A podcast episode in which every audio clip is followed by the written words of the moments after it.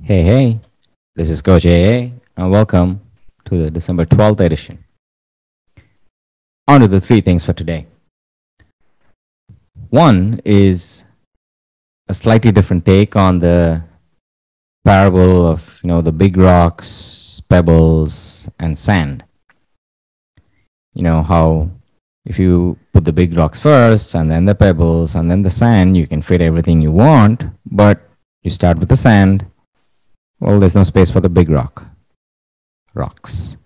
Makes perfect sense, but what if we zoom out a little bit more and look at this again? The second piece, um, as always, is three quotes. And the last one is uh, addressing a question that I've heard a bunch of my students ask How hard should you work out? How often should you work yourself out? It sounds simple, but takes a little bit of getting used to. All right, let's get started. First piece. It's called Big Rocks, Pebbles, Sand 2.0. You heard the story of the big rocks, pebbles, and sand, right? Here's a quick re- recap. If you put the sand in first, you won't have space for the pebbles and definitely not for the big rocks. But if you put your big rocks in first, then the pebbles, and then the sand, whoa, there's space for everything.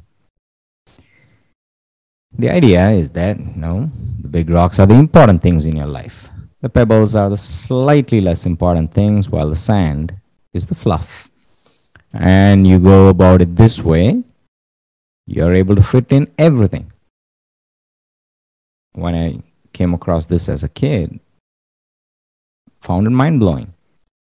Here is a great simplified way to explain prioritization and time management. For someone like me who found, found it hard to plan things, I could understand and execute on this. Now, after 10 years of running a company and all the jazz, I'd like to poke a couple of holes in this analogy. And now I understand I might be reading too much into a metaphor and one shouldn't, but I think it is still useful. I believe its fundamental flaw is in fooling you that you can fit everything in and in telling you that it's a legitimate aim. You cannot. You should not. Here is something telling you to prioritize, but what are you actually prioritizing? You're not prioritizing. It's giving you the wrong idea that you can fit everything in. Today, we see you know all of us having extremely busy lives and social schedules and work schedules and kid schedules and every schedule you can think of it's chock a block. It's crammed. We're trying to fit everything in and i don't know about you. I it doesn't work for me. It just does not. And i figure well there must be a couple of people out there like me and i thought i should share my thoughts on this. So here it is. You know fuck this hustle culture. Fuck this i'll sleep when i'm dead and all that. While I definitely don't have a grasp on my life perfectly, you know, with my priorities and stress levels and all of it, but after years of trying various techniques and hacks and trying to cram all my rocks and sands and pebbles and blah blah blahs in, I've realized how to recognize, you know, signals that my gut sends me. I might not know the right answer, but a good place seems to be by saying no to the wrong answers. I don't think the challenge is to fit all the pieces of your life so that you form a precise arrangement and everything is there. I don't think that's even possible. I think the challenge is to figure out which big rocks you want and which big rocks you opt out from. If there's no slack, there's no space, there's no emptiness between things, you won't allow for any growth or blossoming. You won't have any space to breathe.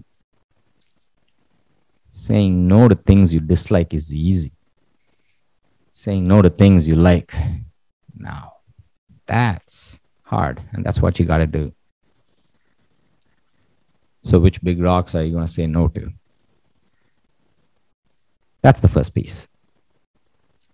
On to the three quotes. The first one by Steven Pressfield Act, reflect. Act, reflect. Never act and reflect at the same time. Pressfield is my favorite slap in the face author. Now, here, what he's trying to say is let's say you're caught up in researching, finish your research, and then dump your ideas out there. Don't attempt to keep modifying it by doing more research and upgrading it. No. Your current snapshot, put it out there. And then spend some more time reflecting. And then that's how you create your second draft. Now, this sounds like a very writing based thing, but I found that it applies to a lot of things. The second quote by Shunryu Suzuki from the book Zen Mind, Beginner's Mind Communication.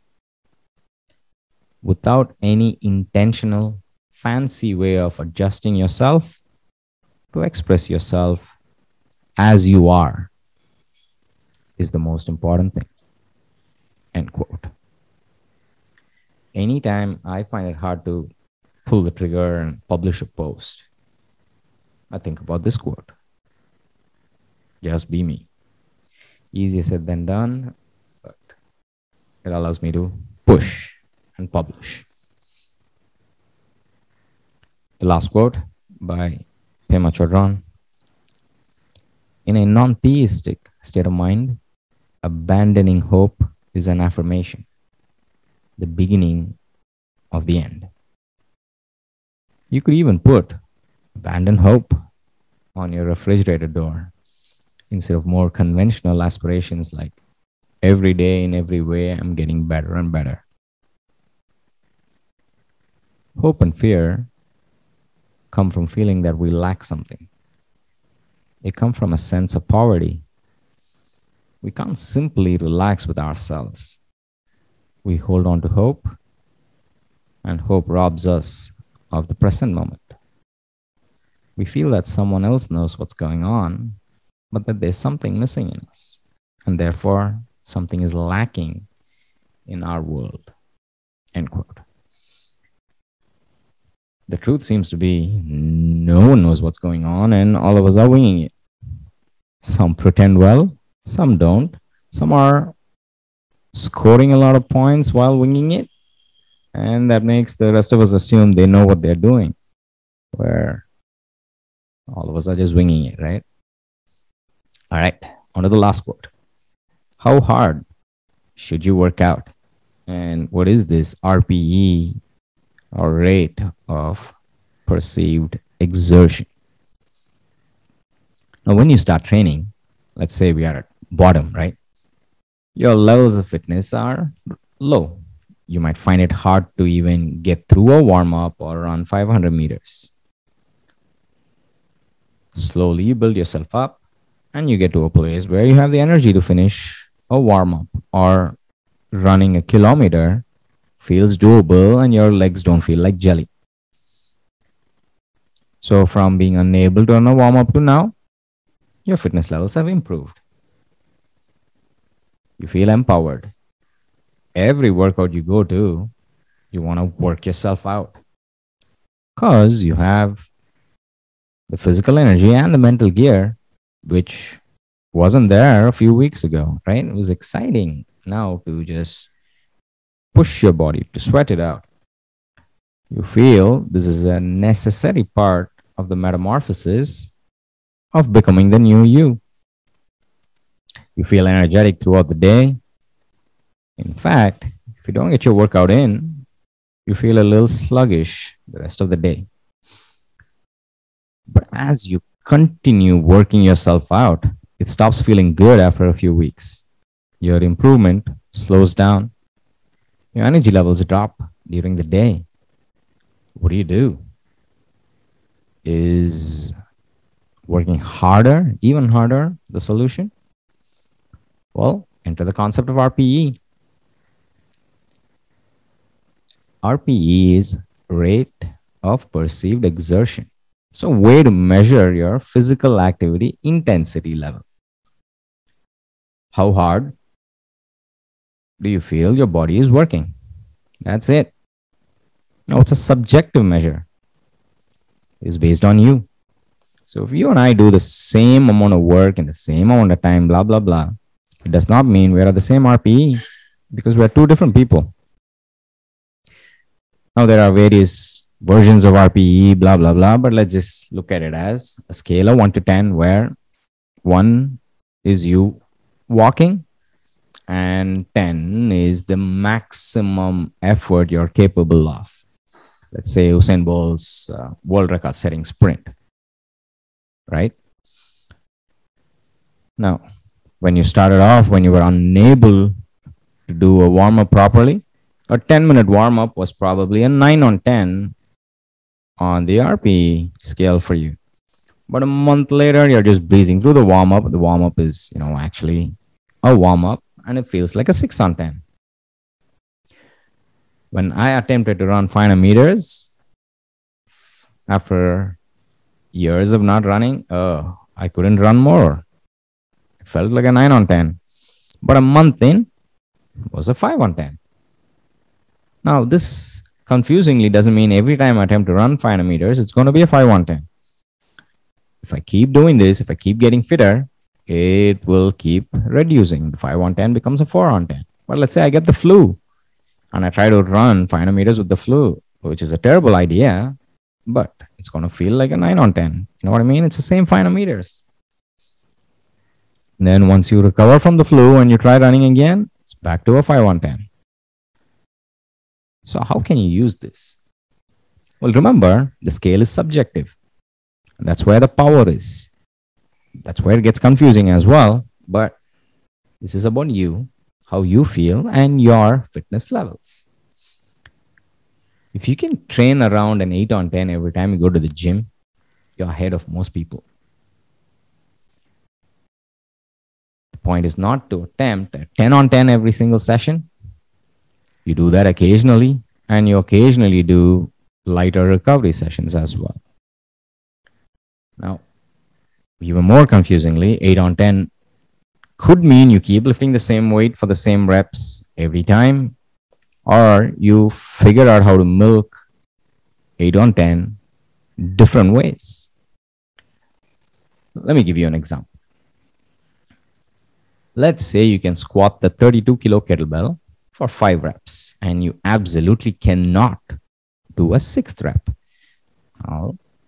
That's 100%, right? So if that's 100%, what's 80%?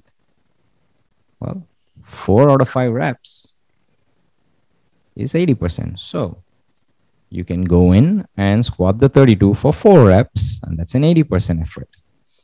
Or you can take 24 kilos and squat it for five reps. 24 is about three quarters of the 32. You can take 16 kilos, which is half of the 32. And so, using the typical light, medium, heavy, which is a way most uh, lifting cycles are broken over a week. One day you go light, one day you go medium, one day you go heavy. This could mean you do sets of three or four reps with the 32 kilos on your heavy day. You do sets of, you know, six to 10 with the 24 kilo on your medium day. You do sets of 10 to 15 with the 16 kilo on your light day. All of these, the aim is to figure out your 8 on 10. Or you could do 32 for 4 reps on your heavy day, 32 for 3 reps on your medium day, 32 for 2 reps on your light day. Another way to skin this instead of changing the load, you're changing the volume. The point is, you put in a solid amount of work, solid amount of effort in each training session. So, is doing 50% a waste of time? Like, should it always be 8 on 10? Not at all. We need recovery sessions. There is definitely a time and a space.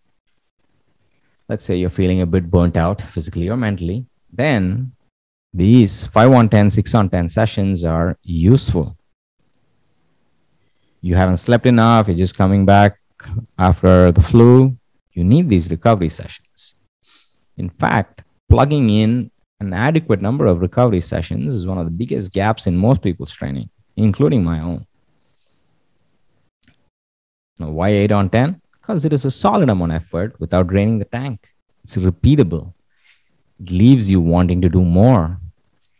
It stresses your body enough, making it compensate and get stronger, but at the same time, not draining it too much.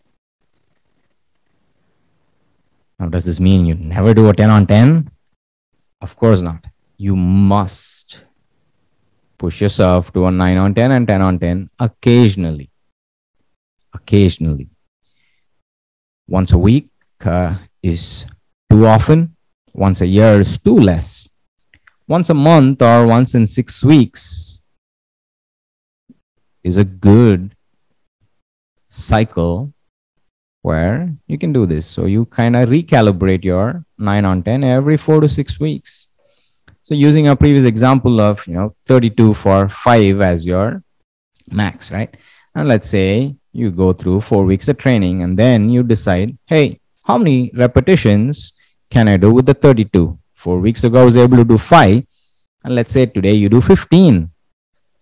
Great. So 32 for 15 is your 9 out of 10. And so all the weights you're now going to use or all the volume you're going to do is recalibrated with this new number. So previously everything was based out of 32 for 5, now 32 for 15. And the idea is essentially to go home feeling stronger than you came in. It's a simple rule of thumb. Work hard enough, but always go home feeling stronger than you came in. You have to do enough work to challenge yourself, but you have to gauge it just right so that you get out of the comfort zone, but you're not draining yourself. It sounds complicated, and it is. But as you get used to training, as you get used to going based on feel, as you understand your maxes and how you're feeling and utilizing tools like a heart rate monitor and all that, you get good at it. So, coming to how hard should you work out? It depends. You can go light or you can go heavy but aim to work hard, not too hard. Occasionally, push your limits once every four to six weeks, for example. Occasionally, ease up. And remember, don't work yourself out all the time. Don't sit in your comfort zone all the time. Go home feeling stronger than when you came in. And that's that, folks. Thanks for listening. This is Coach A signing off, and I'll see you here next weekend. Bye bye.